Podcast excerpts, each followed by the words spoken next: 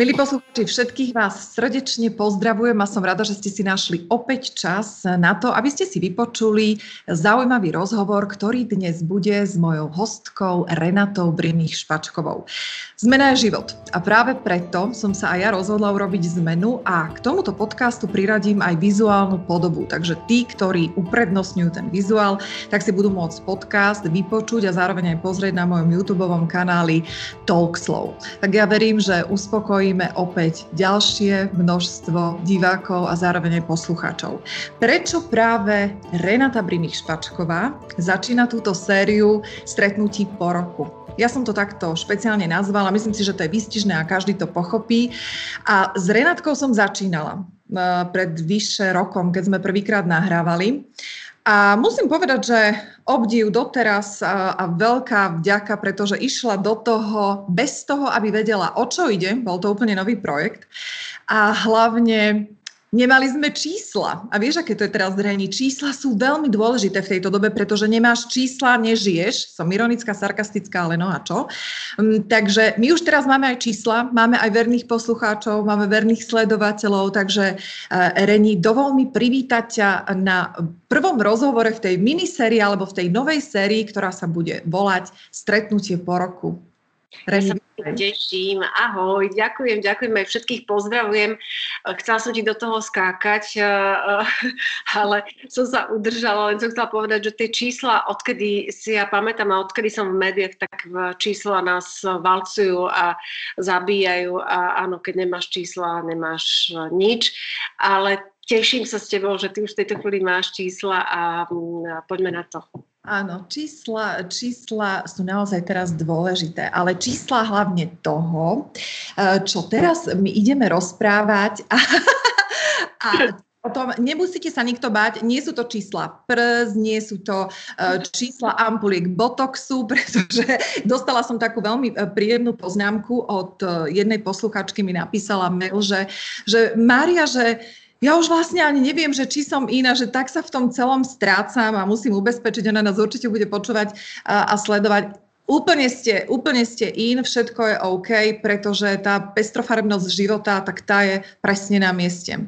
Reni, čo chcem ja vlastne v týchto rozhovoroch po roku počuť, na čo chcem upriamiť pozornosť a čo chcem tým poslucháčom predstaviť a ukázať je to, že veta, ktorá sa často teraz nesie v tom éteri je, nič už nebude také ako predtým.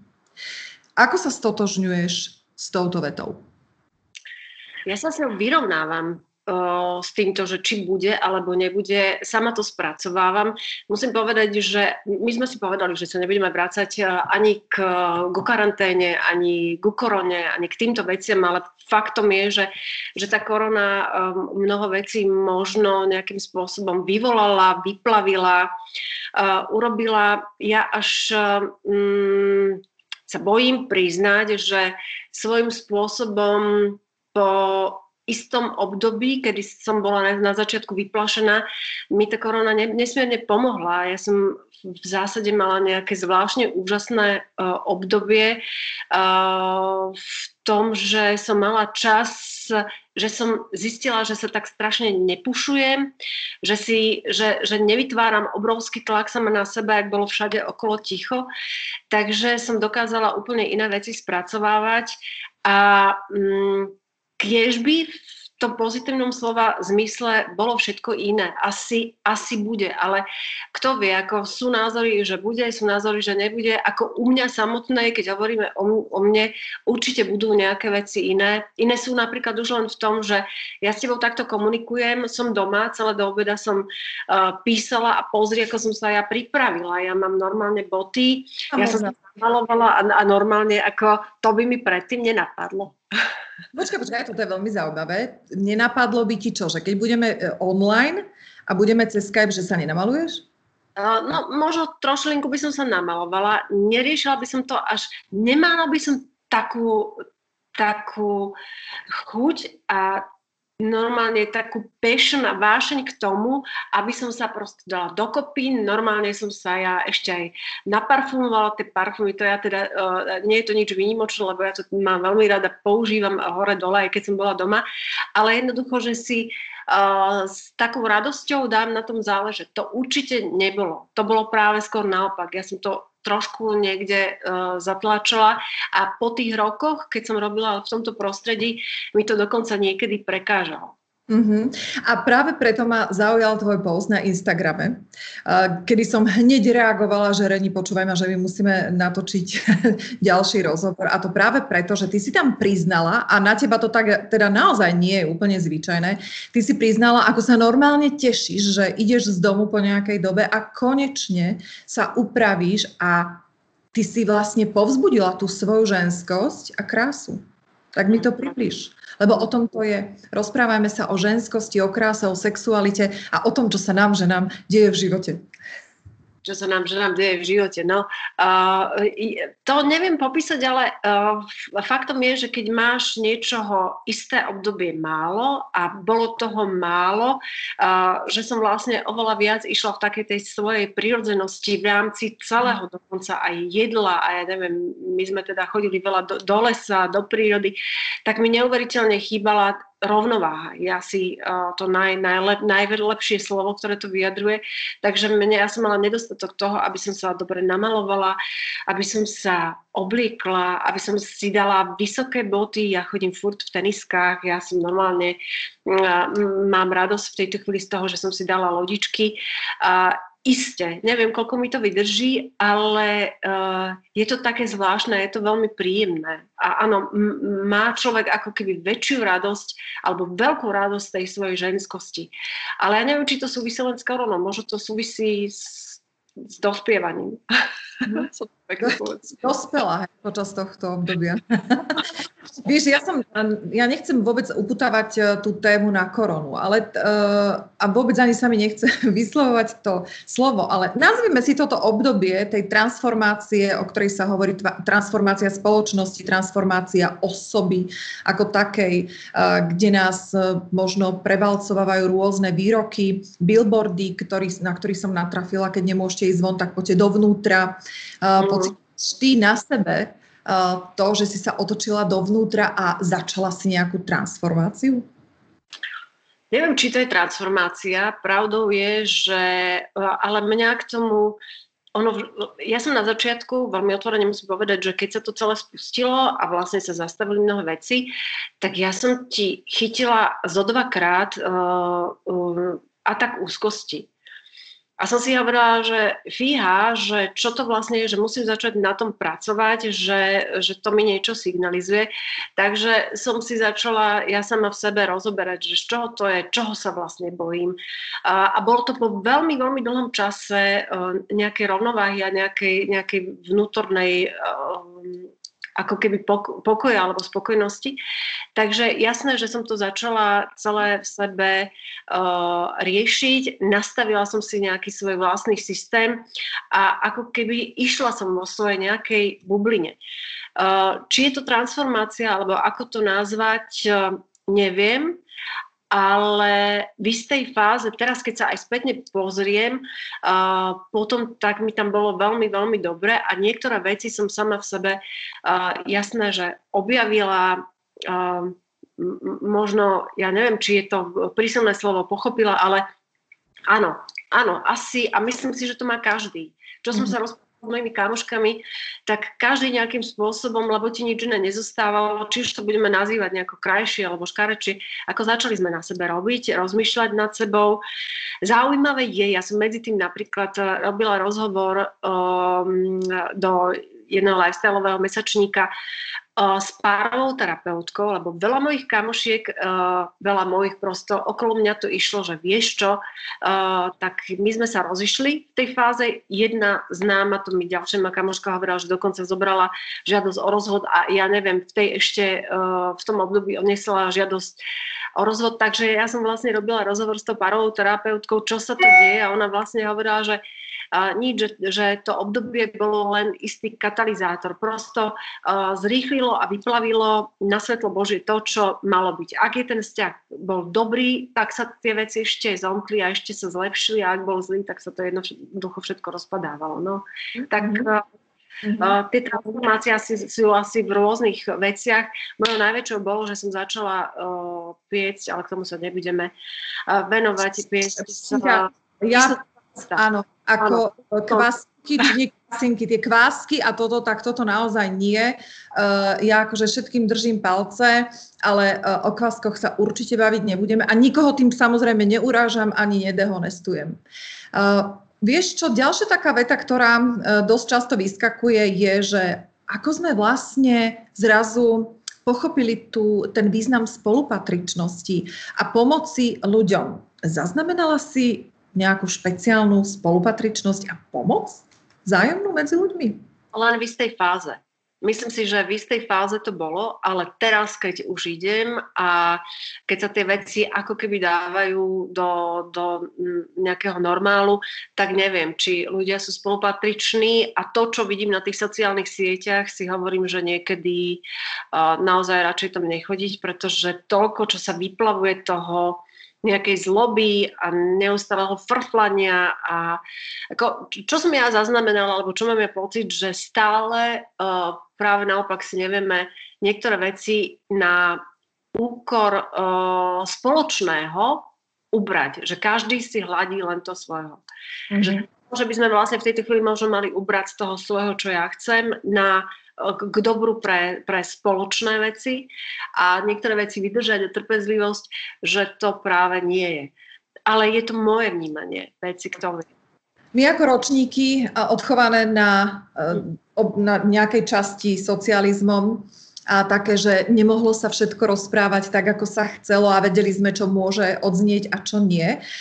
Aký máš názor na momentálne bonzovanie, udávanie tak veľmi, tak nepriamo na to, že keď ja nemôžem, tak nebudeš môcť aj ty. Zaznamenala si to? Áno, hovorili mi to. Ja som to nezaznamenala, lebo sa nehýbem v tom prostredí, podľa mňa biznisovom, ale tým, že spolupracovala som, ja neviem, s kozmetickými značkami, tak mi hovorili babi práve z tohto prostredia, že to je neuveriteľné, že dokonca v rámci tých skupín sa ešte tí ľudia aj priznajú, že bonzujeme. Neviem, ja si myslím, že je to každého vlastná stránka osobnosti, veci. Konečne by sme si mali uvedomiť, že tak či ona, keď sa to vyplaví tomu človeku a niekde mu to urobí, ale že by som bonzo... Nie, ako mne sa to nezdá, ale snažím sa nesúdiť. Mm-hmm. Neviem, prečo ho to vedie toho človeka, no neviem. No to sú tie veci, ktoré sme nerozumeli možno ani v tej dobe, že čo vedie tých ľudí k tomu, aby udávali. Ja tieto otázky dávam cieľene. Prepáč? Je to vlastne to, čo som len hovorila, že táto doba vyplavuje charaktery a vlastne to, čo v tebe je, možno, že v každom, čo je, vieš. Takže vlastne sa to len ukazuje. Uh-huh. Zaznamenala som ďalšiu zaujímavú vec, a to sa teda dosť bavím, na sociálnych sieťach, pretože ten online boom, ktorý bol prvé 2 týždne, potom od toho 14. marca, no tak to bolo niečo, to ako fakt, že klobúk dole, jak všetci ožili a jakí boli všetci experti na online vysielania a online prezentácie. Výborné. No, ale v každom prípade zaznamenala som taký fenomén a to je to, ako ženy zrazu veľmi rady priznávali a písali komentáre typu no make-up, bez filtra a prirodzená krása. A ja som sa fakt bavila, prečo si myslíš, že majú zrovna ženy zrazu potrebu upozorňovať na to, že vysielajú a neupravujú si fotky s filtrom a nemalujú sa. Aký máš na to názor? Tak ja si stále myslím, že to urobí len ten, kto má na to tú pleť a kto vlastne to unesie. Nemyslím si, že v tomto online priestore vidíme veľa reálnych no-makeup fotiek. Aj ten no-makeup, my veľmi dobre vieme, že je ľahký upravený make-up. Toto je taká hra na, stále je to len hra, celý mediálny priestor alebo aj online priestor je istým spôsobom hra, ako dáš tam fotku, alebo ja neviem, keď vidíš sama, že to nie je dobrá, že ti nesvedčí, neviem, že či, keď tak to už dáš v nejakom kontexte nejakého vtipu alebo humoru, ale neviem, lebo však na tom, na pekných fotkách a pekných veciach sú založené všetky tieto sociálne siete, takže nemyslím si, že sa to robia. Tak vždy ideme v nejakom šíku všetci, vieš, no tak teraz, predtým to bolo no make, make-up, potom to bolo, ja neviem, čo tam sú, aké sú tie hashtagy, ako stále je to nejaký dáv. Teraz som videla, čo bolo pre mňa veľmi vtipné a potešujúce, nejaký post, kde bolo napísané, že ak si nedala fotku svojej mamy, to neznamená, že svoju mamu nemiluješ na deň matiek, pretože presne to bolo, že kde si sa pozrela a ten tlak, ja som si uvedomila to, lebo som sa tomu bránila. Že ten tlak ťa tak valcuje, že sama seba potom spovedáš, že jak to je, prečo ja nemám tú potrebu sa vyznávať. Prečo, áno, každý sme rozdielni a to je to možno, keď teraz v tejto chvíli rozprávame a brainstormingujeme, človek by mal viacej seba samého počúvať. A nie sa to zvalcovať, ale valcujú nás tieto veci. Dala si fotku s mamou? Ja som dala do príbehu fotku zo svadby mojej mamy, ale to bol taký nejaký môj vlastný vnútorný protest len preto, lebo si myslím, že moja mama je veľmi, veľmi krásna. Tak som ju tam dala, že áno, že moja krásna mama, ale nedávala som ju tak. Dala som ju na tých 24 hodín do príbehu a aj to bolo. Teraz, keď si to uvedomujem a keď som videla to napísané, že vlastne ma to opäť nejakým spôsobom zvalcovalo. A že ju som si hovorila, že nebudem to robiť. No a vidíš. Ja som odolala, ani ma to teda nelákalo. Prišlo mi to opäť vtipné, ale tak moje názory sú veľakrát absolútne proti prúdu a nie sú tie také ovečkové. No, v každom prípade, čo sa týka aj tých postov s tými hashtagmi alebo s komentármi bez make-upu a neviem čo všetko, tak tam som si krásne uvedomila, že už len tá potreba upútať na to, že vysielam v prirodzenej kráse, za sebou skrýva niekoľko ďalších odkazov. Takže s kým by som to mohla rozobrať ako s tebou, keďže sa tomu venuješ, tomuto beauty. Okrem iného, Reni, poďme teda ten rok. Ako prešiel ten rok? Ty, naposledy, keď som robila s tebou rozhovor, tak som ťa predstavovala ako novinárku, moderátorku, mediálnu konzultantku a imidžovú poradkyňu. Ktorá z týchto profesí, keď to tak nazvem, hobby alebo koničkov, je tá, ktorá ti v tom roku vybehla, ktorá ti možno klesla? A ako to celé vnímaš? Je to zaujímavé, je to nejaká moja vlastná vec, s ktorou ja stále bojujem, že čomu by som sa mala venovať, ale neustále mám 4 až 5 vecí a vždy ma v istom období nejaká vec živí viac. Ja sama tým musím povedať, že sa tým dosť linčujem, lebo mám pocit, ja keď otvorím svoj životopis a keď sa tam kúknem na to, čo všetko a kde všade som bol, vlastne v úplne všetkých médiách som takmer bola, printových a televíziách, tak si hovorím, že to vyzerá, ako keby som bola fluktuant a potom vždy si nabalím do toho nejakým spôsobom nejaké ďalšie veci, že mala by som si stále, si hovorím, že už by som sa mala venovať súvisle len jednej veci a nejak sa mi to, proste ma ten život natlačí do toho, lebo ako hovorím, že mi má vždy niečo, čo vybehne, takže v tomto poslednom období som oveľa viacej moderátorka a redaktorka a stále teda píšem, oveľa menej robím teda tie imidžové veci. Ešte pred rokom som robila aj etiketu teda prednášala, čo bolo veľmi fajn a keď sme sa takto spojili, tak som si vlastne uvedomila, že už je to takmer rok, ale mne to vôbec sa nezdá. Ja jednoducho mám pocit, že ten čas nás, že tak neuveriteľne letí, že je opäť maj, že to bolo len toť nedávno. No ale áno, všetko zatiaľ platí. rozbehla som si nejaké ďalšie veci, o čom nebudem rozprávať. Zaujímavé skôr na tom je, keď o tom rozprávame, že ja sa niekde vnútorne za to linčujem, že prečo ďalšie, že by som sa mala na jednu vec súvisle teda sústrediť a venovať a v podstate robím pravý opak. Tak kto vie, čo toto je, vieš? Mala vypichnúť tú jednu vec, ktorá sa ti podarila za ten rok najviac. A skús to trošku povedať aj z tej stránky, aby sa ženy možno inšpirovali niečím, alebo aby si ich namotivovala. Poďme skôr tak trošku hlbšie, poďme sa ponoriť do tej duše ženy. Čo by bolo také zaujímavé, čo by si bola ochotná zdieľať, alebo podeliť sa s nami, ostatnými ženami? Čo sú tie aspekty, ktoré prešli počas toho roka a vypozorovala si, že aha, že toto je niečo, čo som objavila, čo som možno nemala objavené. Skús? Ale ty to myslíš skôr v tej beauty oblasti, pretože všetko to, o čom v tejto chvíli rozprávaš, je u mňa oveľa viac súvisí s vnútrom. Oveľa viac súvisí s tým, a myslím si, že to súvisí aj s vekom, že... chcem ísť, že nie beauty, ale chcem ísť hĺbšie, aby sme naozaj zachovali to, o čom tieto rozhovory a vôbec TalkSlow je, že je to o hlbokých témach, nie o tých povrchných, ale aby sme možno mali teraz priestor inšpirovať a motivovať ženy z toho duchovného hľadiska, z tej hĺbky duše ženskej. Uh-huh. Hlavne ja si myslím, že každá z nás je iná.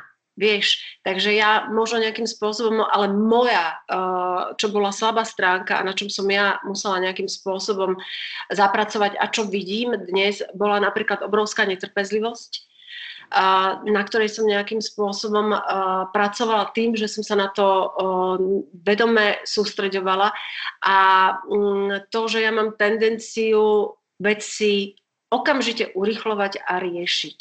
Mm-hmm. Napríklad uvediem jeden príklad, keď nás v 2003 roku prepustili ako hlásateľky, tak ja som v podstate z noci na deň, keď nás prepustili, aj keď nám slúbili nejaké pozície vtedy, tak som mala napísaný celý projekt pre televíziu Markíza a už som to vlastne na druhý deň v ruke a už som šlapala do tej Markízy a vlastne tam som sa potom teda som začala robiť ako dramaturgička a potom aj ten image maker a všetko to vlastne, čo som spísala a robila. Ale keď by som bola možno vydržala a nechala veci same vykvasiť a trošku im dala čas sa upratať, tak možno by som bola bývala v tej slovenskej televízii, zostala ako mnoho mojich kolegín a tá moja cesta by bola svojím spôsobom možno jednoduchšia a presne by tam nebolo to, čo v tejto chvíli riešim, že mám tak strašne veľa všeličoho možného. Na druhej strane, ako ťa to núti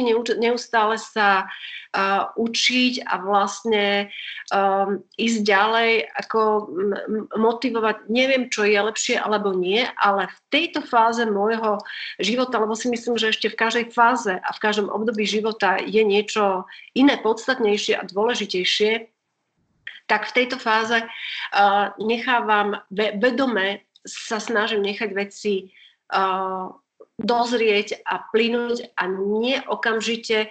Ja som totiž mám tendenciu mať okrem plánu A, plán B, plán C a ešte aj plán D, vieš. Takže... Nie? Že ktorý si vybrať, keď ich máš tak veľa vždy.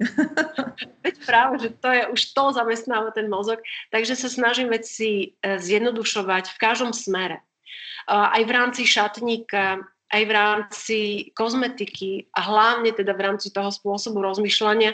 A to je to, čo mám pocit, že čo si môžem trošku povedať, že áno, tak tam som trochu zapracovala a áno, nechávam veci dozrieť, aj keď ma to stojí veľa úsilia mňa samú.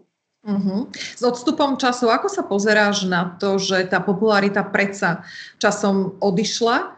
Bola by pre teba v súčasnosti užitočná?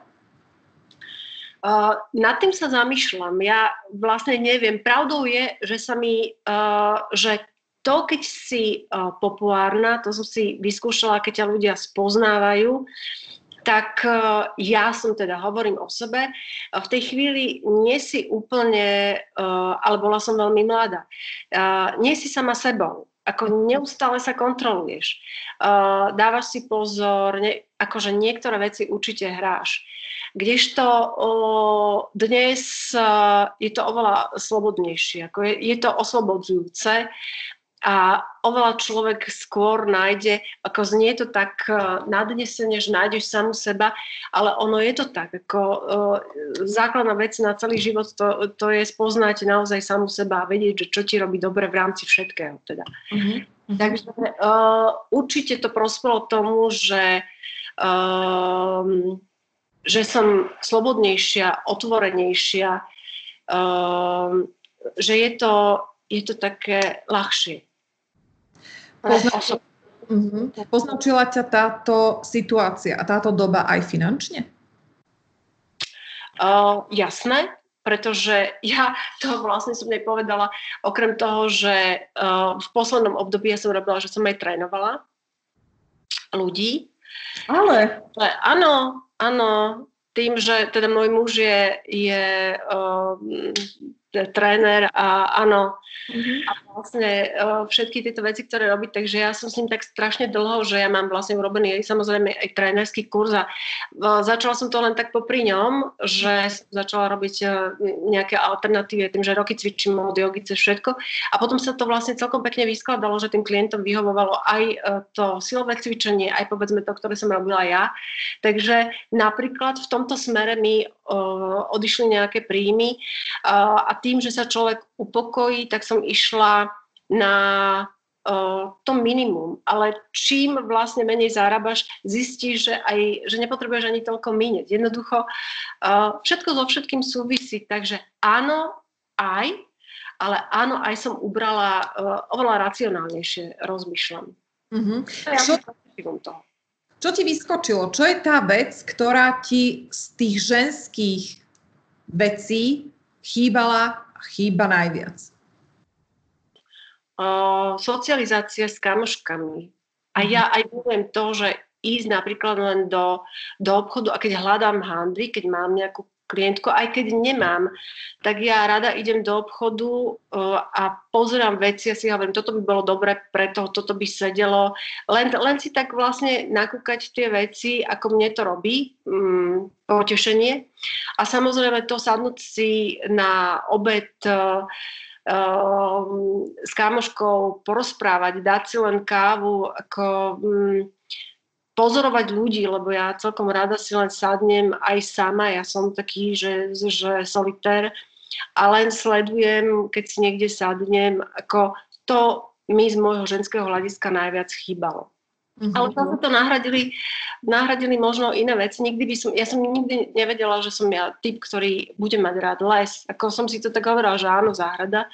Ale to, že som ja našla potešenie v tom, že chodiť do lesa a bylinkárčiť napríklad, tak to je nejaký ďalší rozmer, ktorý ma donútil vlastne toto obdobie. Predtým si nechodila do lesa? Veľmi málo. Ja som vždy mala pocit, že som oveľa viac taký meský typ, a keď akože niekam na hrádzu alebo k vode, ja milujem vodu. Ale to, že by som sa vyslovene ponorila do toho lesa, išla do toho lesa, chodila lesom ako takým, ja neviem, zbierala žihlavu, zbierala medvedí cesnak a tieto veci, ako to som nemala. Mm-hmm. Teda nevedela som, že to je. Ty sa robíš novinárku, ktorá píše o životnom štýle. O čom sa chystáš najbližšie písať? Čo je ten životný štýl, na ktorý by si chcela teraz upozorniť, upútať ľudí? Je to zvláštne, jak sa človek vyvíja, takže ja som teraz posledne robila veľký článok o alkoholizme s alkoholikom a keď mi rozprával teda, čo všetko to je a ako to u nás nefunguje vlastne s tými, ktorí abstinujú a celý systém, ako je nastavený, tak to bolo neuveriteľné. Teraz som vlastne robila ten veľký článok s párovou terapeutkou, ktorá mi rozprávala o tom, že najväčší problém vo vzťahoch je slovenská výchova. Mm-hmm. Čo bolo pre mňa a dokonca, že základná vec je, keď chceš, aby ti fungoval vzťah, tak nepočúvaj rady svojich rodičov a už vôbec nie rady svojej mamy. Tak to bolo pre mňa a ja v tejto chvíli hľadám a sama sa v tom nejakým spôsobom čo by ma zaujalo, čo by ma vlastne chytilo a čo by som chcela takýmto spôsobom rozobrať. A už ma, musím povedať, úplne chodím a rolujem na tých weboch nové kozmetické veci, to by som si chcela ohmatať, ovoňať. Akože myslím, že to, k čomu v tejto chvíli, a to asi súvisí s tým, čo som tam dávala, že po čom bážim, je normálne ísť a rozobrať nejaký, ja neviem, či už dobrý krém, dobrý parfum, dobre, niečo, čo súvisí s touto krásou. Také, normálne, uchopiteľné. Uh-huh. Takže neprestala ťa baviť a neprestala si bažiť po tých možno vychytávkach alebo celkovo po nejakých kozmetických produktoch. Nemalo to na teba až takýto katastrofálny dopad, hej? No nie, samozrejme, že preberieš a zracionalizuješ niektoré veci, ale to je tým, že už toľko vecí mi prešlo rukami, takže ja už viem, že čo vlastne, že už tak veľmi netužím potom až skúšať, ale aspoň si to pozrieť, nahľadať, uchopiť nejako inak, určite. Mňa to teší, mňa to baví, ako určite nie. Ja sa vrátim ešte, podpichnem trošku o tej kráse, pretože ja to sledujem, je to proste niečo, čo mu venujem naozaj veľa energie, ale hlavne teda tej energie toho, že ako to stále tie ženy vnímajú a ako sa to stále rozoberá. A napadla som na krásny... Prosím? No, povedz, ako to z svojho pohľadu ženy vnímajú. Čo ťa irituje? To ani nie, že irituje. To, ja som v tom taký skúmateľ, vieš, tak proste sledujem, že z každej strany tá krása nejakým spôsobom vyskakuje na nás. Čítala som krásny citát alebo myšlienku, výrok, že vy si ženy, prosím nás už uvedomte, že pokiaľ by sme každá jedna išli do tej prirodzenej krásy, do toho prirodzeného stavu, tak nám skrachuje ten najväčší biznis, ktorý drží ekonomiku sveta, a to je beauty biznis. Takže beauty to nie je len o tom, či sa malujeme, ale to je naozaj o chudnutí, o plastických, estetických, ja neviem, čoho všetkého sa to týka. A je naozaj pozoruhodné, že sa o tom toľko rozpráva, toľko sa tomu venuje energie a stále sa nájdu proste aj z tých radov tých žien, ktoré sa istým spôsobom o seba starajú, stále nejaké ataky. A ja si tak v tom obláčiku, alebo na tom obláčiku si tak zalietam a hovorím si, Pane Bože, prečo robíme z toho takú obrovskú vedu? A ja mám pocit... Z čoho? Z toho, že teraz si nerozumiem, z čoho, že robíme vedu? My robíme vedu z toho, že keď sa žena o seba stará, tak ten druhý tábor, keď to teraz tak akože súrobo rozdelím, že tábor žien, ktoré stále presadzujú nejakú krásu a takto, ten tábor žien, ktoré presadzujú tú prírodzenosť, a potom ten tábor, ktorý prizná, že chcem byť namalovaná, chcem byť upravená, vadia mi v karanténe vyrastené vlasy, tak tu vzniká taký nejaký súboj. A jasné, že čomu venuješ pozornosť, tak to rastí. Takže tým, že ja venujem pozornosť týmto témam, tak oni rastú a prichádzajú do toho môjho života. No a robíme z toho vedu v podstate asi všetci, pretože... A to, že sa žena chce o seba starať, tak sa to stáva veľakrát takou akože dehonestujúcou potrebou. A vyplávalo to práve v tomto období, keď boli tie posmešky, no teraz nemáš namalovanú pusu, na čo ti je červený rúž, keď máš rúško, a ďalšie zvuky, no a teraz vlasy. Vieš čo, áno, ale hovorím ti, preto sa mi to dostáva do života. To nebolo, že ataky na mňa, pozor, ale ja to čítam, vieš. Ja čítam tie komenty, čítam tie urážajúce komentáre na skupiny kozmetičiek a neviem čo všetko. A ja sa ti tak stále čudujem, že vôbec, že majú tieto dievčatá, ktoré sa teda o seba nechcú starať, tendenciu stále to komentovať nejakým spôsobom. A evidentne tá krása je téma. A ona je témou aj posledných dní. Ako to vnímaš, Reni? No, vždy to, čo ťa najviac irituje, to je nejaká tvoja stránka. V niečom niekde to je, 100%. Ja toto neregistrujem, ja čo si uvedomujem a na čom vlastne... alebo ako to ja vnímam, ako to je v mojom svete, myslím si, že starať sa o seba, byť pôvabnou a mať v sebe ženskosť je to, prečo sme tu. Že je to veľmi dôležitá a podstatná súčasť každej ženy, každého života. Samozrejme, rovnako s tým mám pocit, že dôležitá je tá rovnováha. Napríklad teraz, keď sme mali, ja som mala obrovské odrasty, teraz to mám teda už odfarbené, ale hovorila som si, že tak aj toto je vec, kedy môžem samu seba odsledovať, že či mi to bude tak bytostne prekáže, čo to so mnou vlastne bude robiť. Že možno je čas na to, aby som vlastne zistila, že či nechcem prejsť a nechať vlastne tie vlasy odrásť, alebo že čo s tým všetkým chcem urobiť jednoducho, že je čas na to, aby som sa sústredila na niečo iné, lebo je to tak. Ako ja som veľmi proti tomu, aby človek sám sebe kýdal na hlavu, lebo vidím, koľko to robí neplechy, keď si sa sama farbíš, keď sama si veci, ktoré patria odborníkovi do rúk, keď si to robíš. Ale nevnímam, preto si myslím, že možno to niekoho irituje, že ja tie súboje tak nevnímam. Mne čo prekáža je, keď niečoho je príliš. Ja si myslím, že s gráciou a s takoutou, s niečím pekným, s tou rovnováhou je to treba vedieť, treba sa to naučiť. Ja sama niekedy v sebe bojujem s tým, že čo je alebo nie je pekné. Či sa mi páči niekto, kto je aj keď má, ono je ten vek, že hra na niečo, že prijať ten vek, aj to si vravím, že niekedy je v rámci tejto spoločnosti, či to nie je zlé, že takto odsúvame a snažíme sa byť za každú cenu, vyzerať mladšie, byť mladšie, že častokrát by som aj ja prijala viacej žien, ktoré sú krásne, ale ten svoj vek prijímajú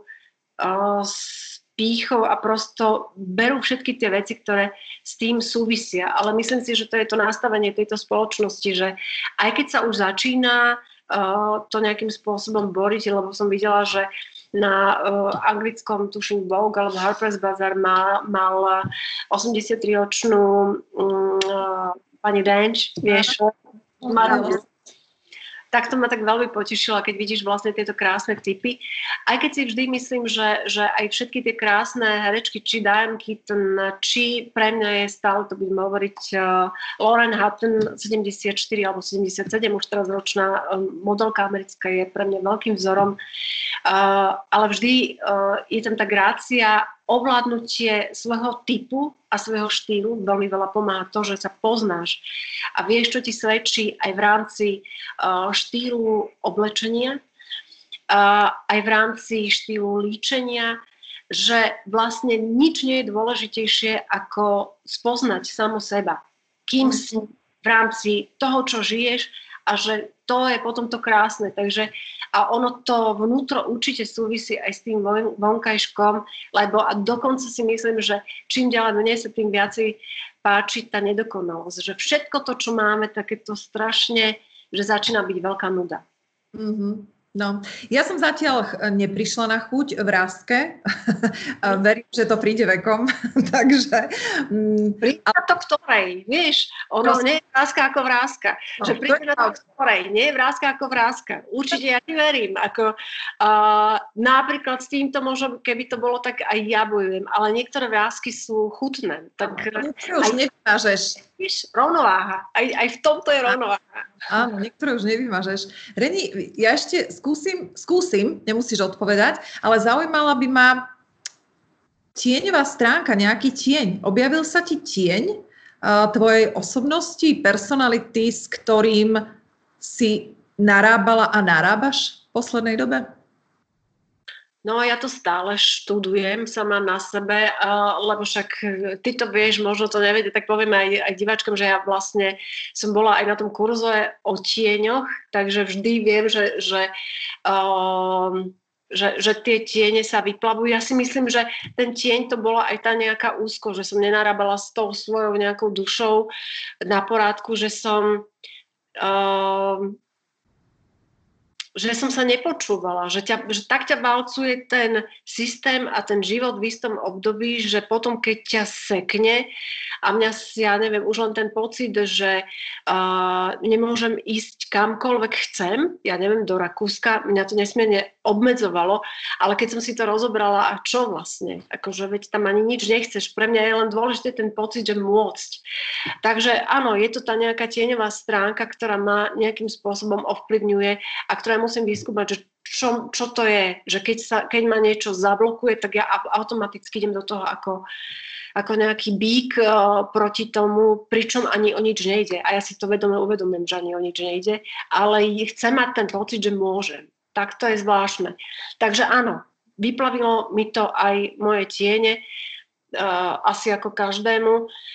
Čo je ale, čo oceňujem, je, že si to začínam uvedomovať, vieš. Aspoň niekedy.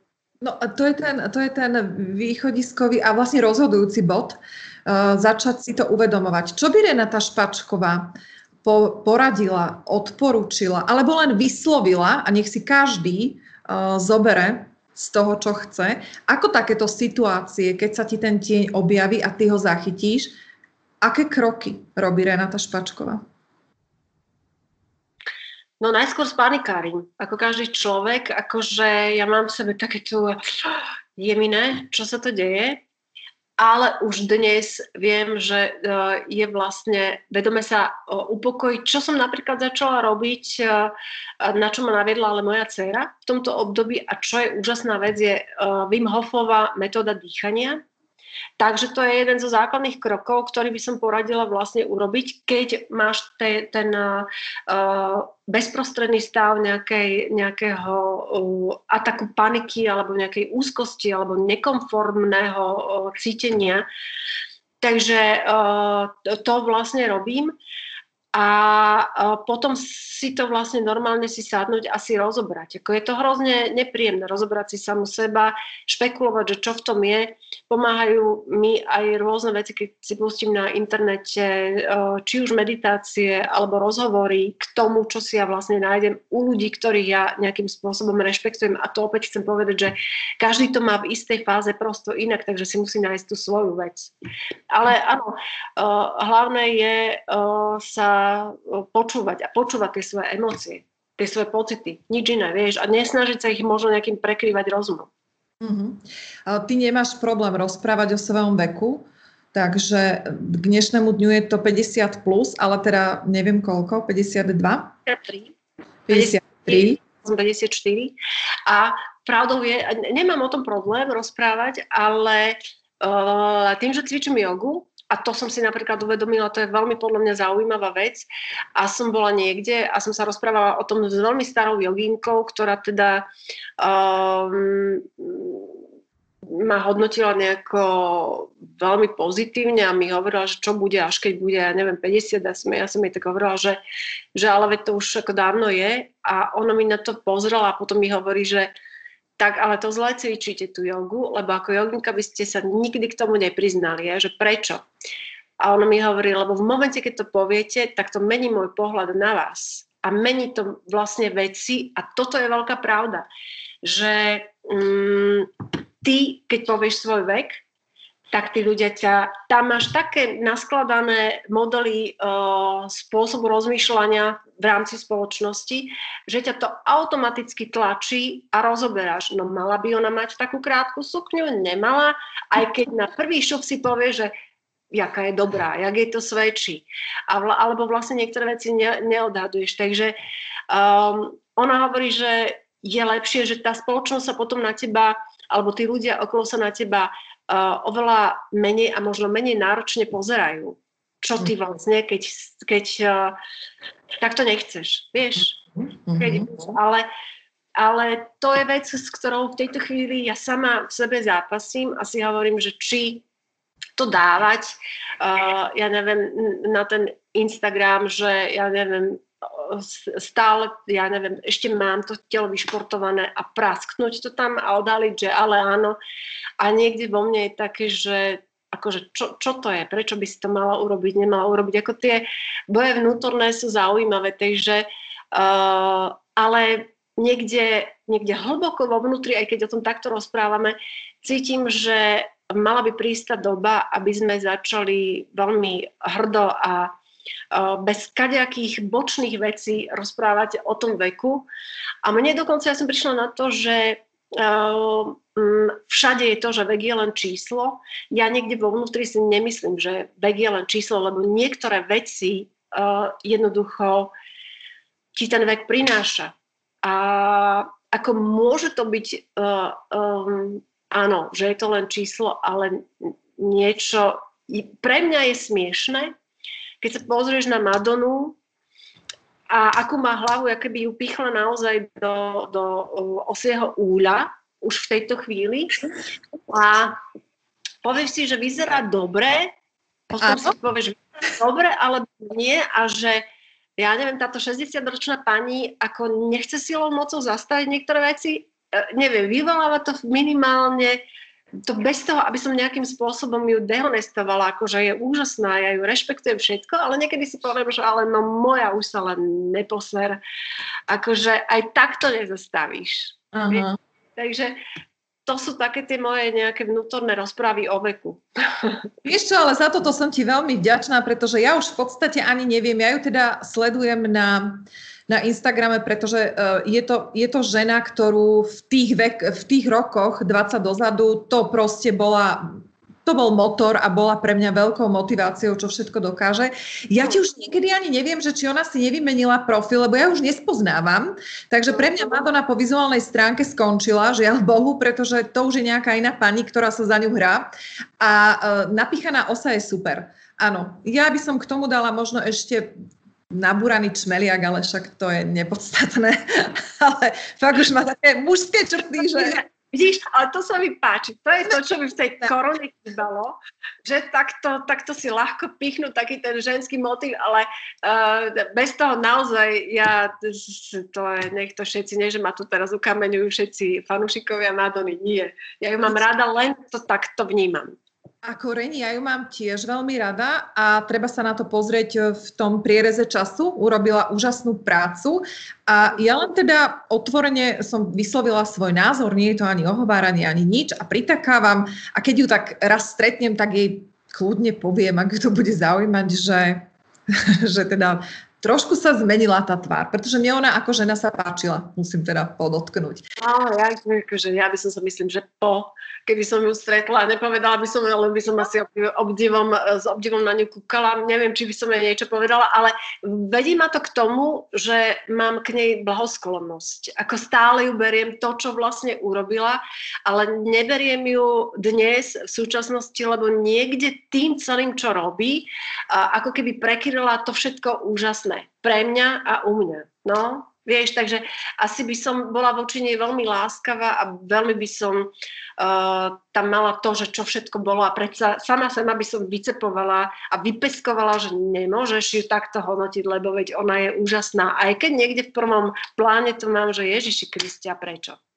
Víš, že tak sa stále hovorí, že každý máme ten svoj názor a on presne končí niekde pri tej našej hranici a áno, ten môj tieň je zase to, že ja veľakrát teda poviem to, čo si myslím a nenosí sa to, nie je to OK, ale zvykáme si. Bohovská na záver tá myšlienka o veku, pretože to cítim rovnako. Nemyslím si, že vek je len číslo, takisto a prichytávam sa, že hold, niektoré tie veci už nevrátim. A nenapícham ich ani botoxom, takže je to proste tak. Reni, veľmi pekne ti ďakujem. Že vďaka za to, že fakt niekedy vďaka za to, že to je len treba obrátiť ten pohľad a začať to inak celé aj dávať najavo, aj riešiť a že je už asi ten čas, aby sme to začali robiť, lebo nás valcujú všetky tie... Čo myslíš, mladé?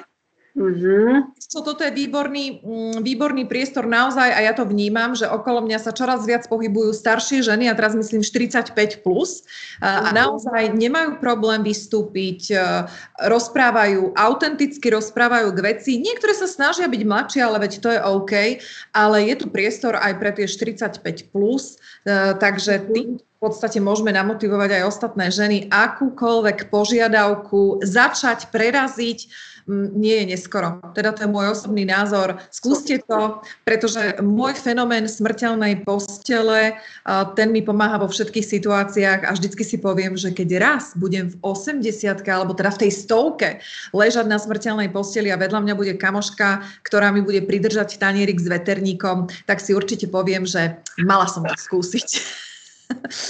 Takže a s podbradničkom. Dobrý chlap, ale áno, áno. Tak, ja som čítala, že nie, že čítala, mala som rozhovor, už ani neviem s ktorým hosťom, a teda je potvrdené, že ženy žijú dlhšie a dokonca teda aj spokojnejšie, keď žijú v skupine s tými kamarátkami a vlastne s tým svojim ženským kruhom. No, tak nech už je to akokoľvek. Reni, ja ti veľmi pekne ďakujem za stretnutie po roku, aj za to, že si sa podelila a porozprávala nám niečo, či už z osobného života a takisto aj z duše ženy Renaty Brimich Špačkovej. Želám ti všetko dobré a ak máš na záver čokoľvek, čo by si chcela povedať, tak máš prístor. No to som sa mala pripraviť, to by som určite nejakú perlu pustila. No. Ale čo by som povedala? Ďakujem a čím jednoduchšie, tým lepšie. No. Tak asi. Tak super. Reni, ďakujem, rada som ťa videla. Ja verím, že sa čoskoro stretneme aj osobne. Vám všetkým ďakujem za pozornosť.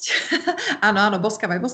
Všetkým ďakujem za pozornosť a pripomínam teda, že rozhovor si budete môcť pozrieť aj na YouTubeovom kanáli TalkSlow. V prípade, že budete mať akékoľvek pripomienky a konštruktívne nápady, tak mi píšte na adresu maria@talkslow.sk.